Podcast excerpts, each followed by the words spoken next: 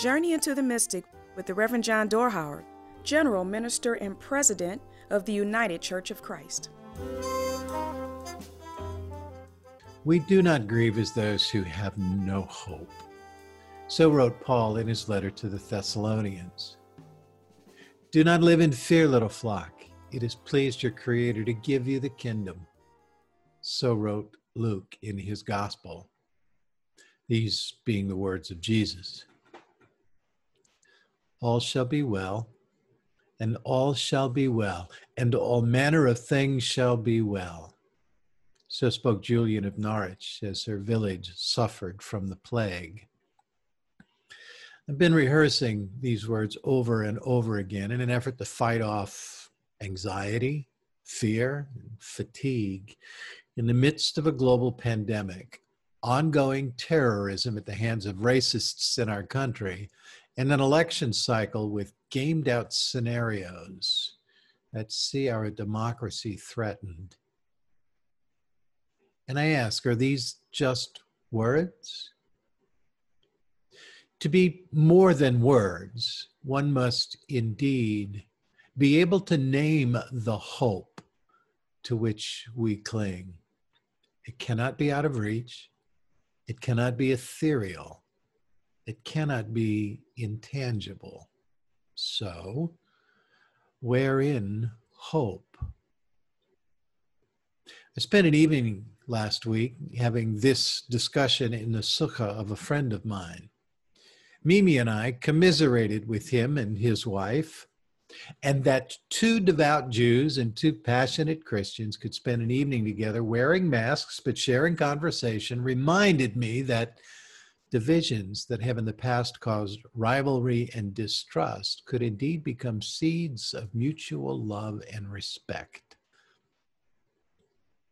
Saturday evening last, I attended um, commemoration, celebration giving thanks for the fulfillment of a dream years in the making as the Tri Faith Initiative in Omaha, Nebraska dedicated the permanent residency of a synagogue, a church, a mosque, and an interfaith center on one 38 acre campus.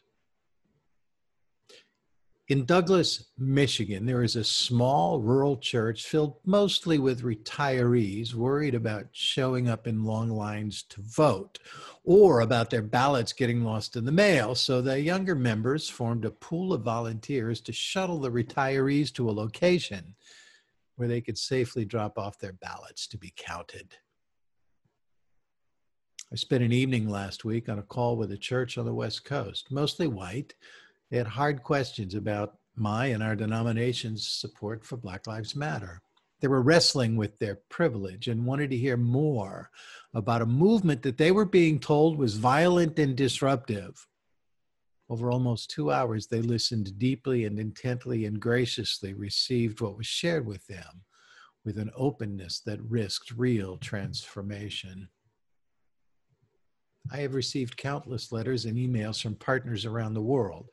One note from the Reverend Nigel Uden in Cambridge, England, told the story of a pastor who was called to serve the church in Coventry, England, after it had been laid to waste in the Second World War. Nigel shared with me that the pastor who had agreed to serve the church did so when a deacon there told him this about the bombing. There is no change this church cannot endure as long as the gospel is preached and the kingdom extended. Hmm. Maybe I'll add those words to the words I started with. There is no change this church cannot endure as long as the gospel is preached and the kingdom extended. In all of these episodes, these incidents, these events, and many more besides, I find some hope. Is it enough? Well, I'm still smiling. I'm still thriving. Yes, I'm still grieving and I'm overly tired and I'm worried that America could be imploding.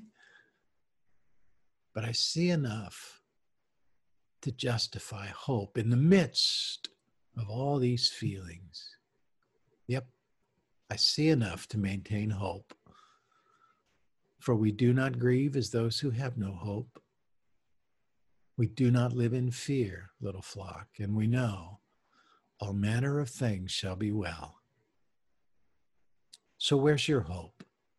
Name it out loud to another or just to yourself. And please, God, let it be enough, this hope, to cast out the grief, to overcome the fear, and to relieve the exhaustion on this, our journey into the mystic. Into the Mystic is brought to you by the United Church of Christ. No matter who you are or where you are on life's journey, you're welcome here. Find us at ucc.org.